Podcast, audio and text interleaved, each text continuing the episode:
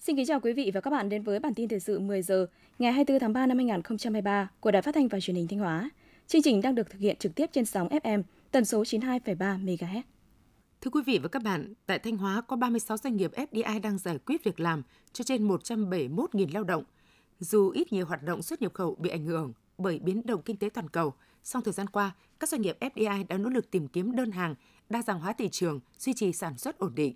Các doanh nghiệp FDI trên địa bàn tỉnh kỳ vọng từ cuối quý 2 năm 2023, tình hình sản xuất kinh doanh sẽ có chiều hướng tốt hơn, việc làm đời sống của người lao động giữ ổn định và nhu cầu tuyển dụng lao động mới sẽ tăng trở lại.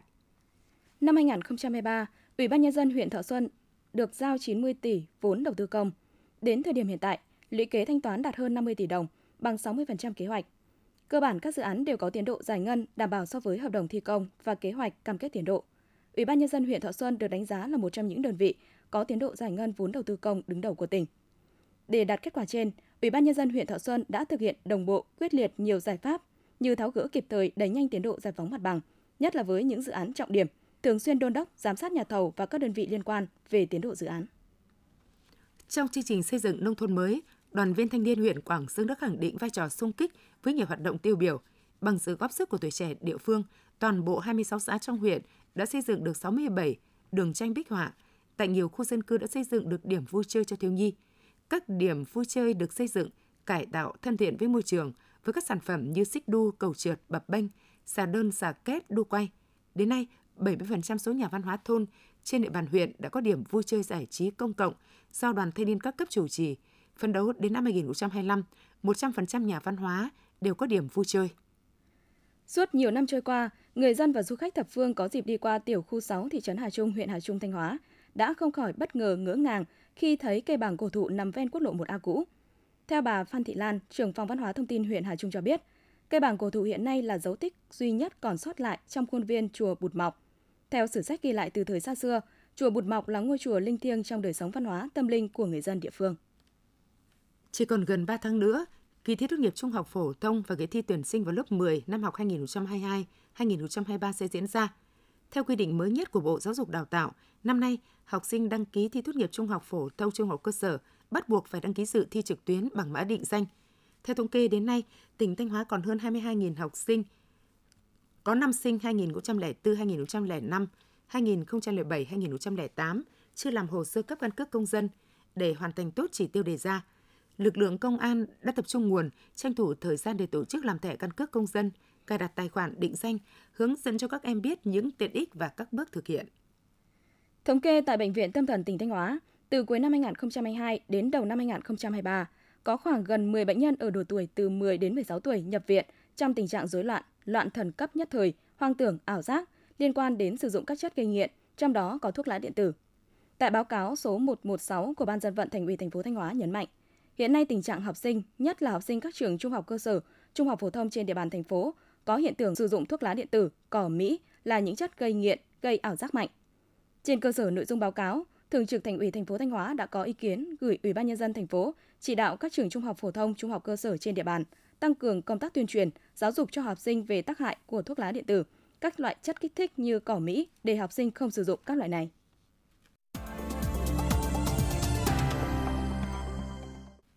Quý vị và các bạn đang theo dõi bản tin thời sự trực tiếp 10 giờ của Đài Phát thanh Truyền hình Thanh Hóa. Tiếp theo là những thông tin trong nước.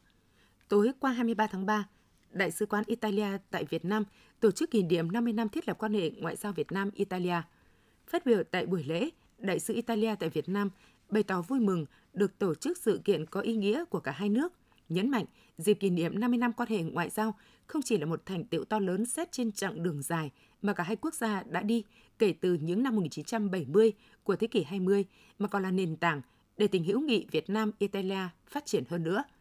Thay mặt chính phủ Việt Nam, Thứ trưởng Lê Thị Thu Hằng bày tỏ vui mừng vinh dự được có mặt tại sự kiện ý nghĩa của hai nước, nhấn mạnh 50 năm trước, Việt Nam và Italia thiết lập quan hệ ngoại giao khi Việt Nam đang nỗ lực đấu tranh giành độc lập, thống nhất Tổ quốc với muôn vàn nguy khó. Bộ Quốc phòng Việt Nam đã phối hợp cùng Bộ các lực lượng vũ trang cách mạng Cuba hoàn thành việc sản xuất tập 1 của bộ phim tài liệu Quan hệ quốc phòng Việt Nam Cuba 60 năm xây dựng và phát triển.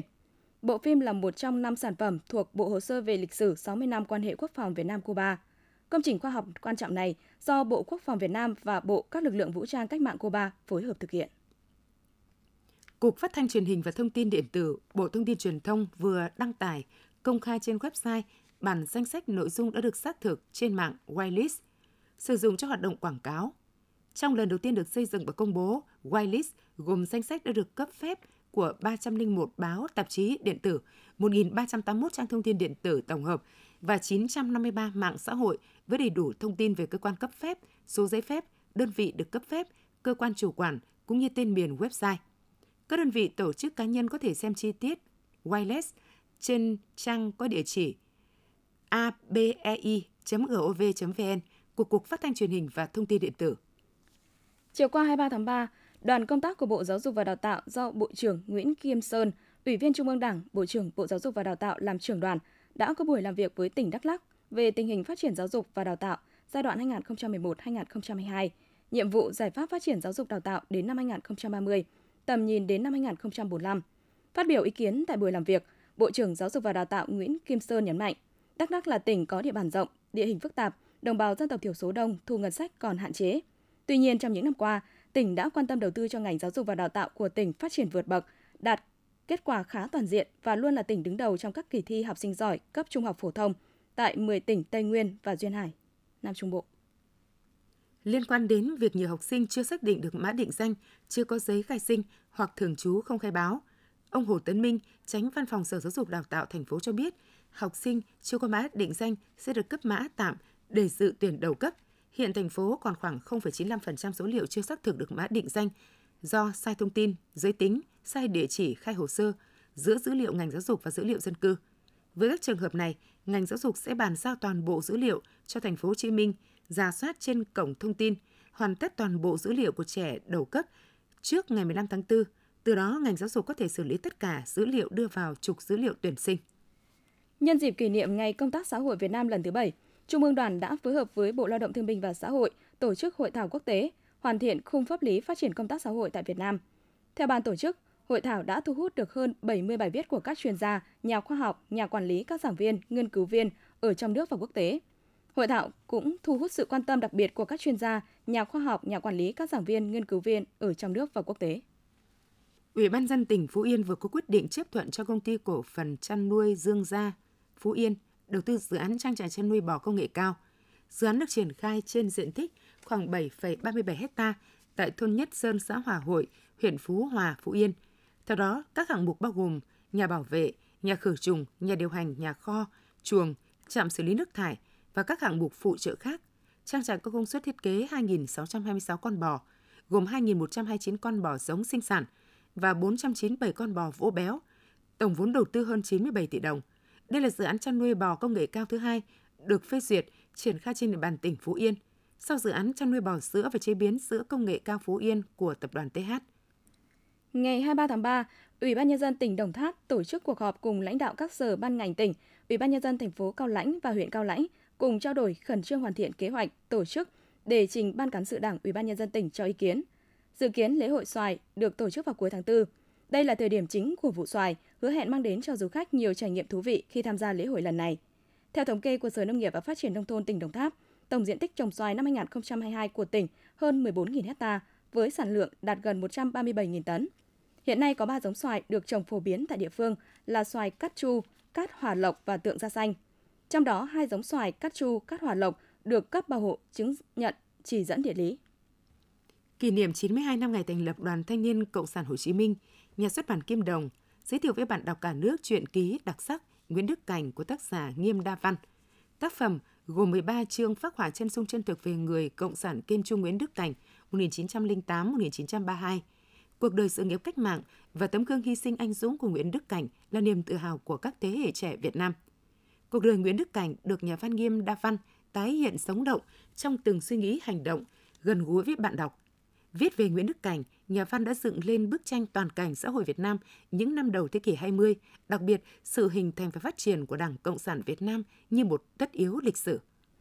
Quý vị và các bạn vừa theo dõi bản tin 10 giờ của Đài Phát thanh và Truyền hình Thanh Hóa. Mời quý vị tiếp tục đón nghe bản tin thời sự 11 giờ để cập nhật những tin tức thời sự trong tỉnh.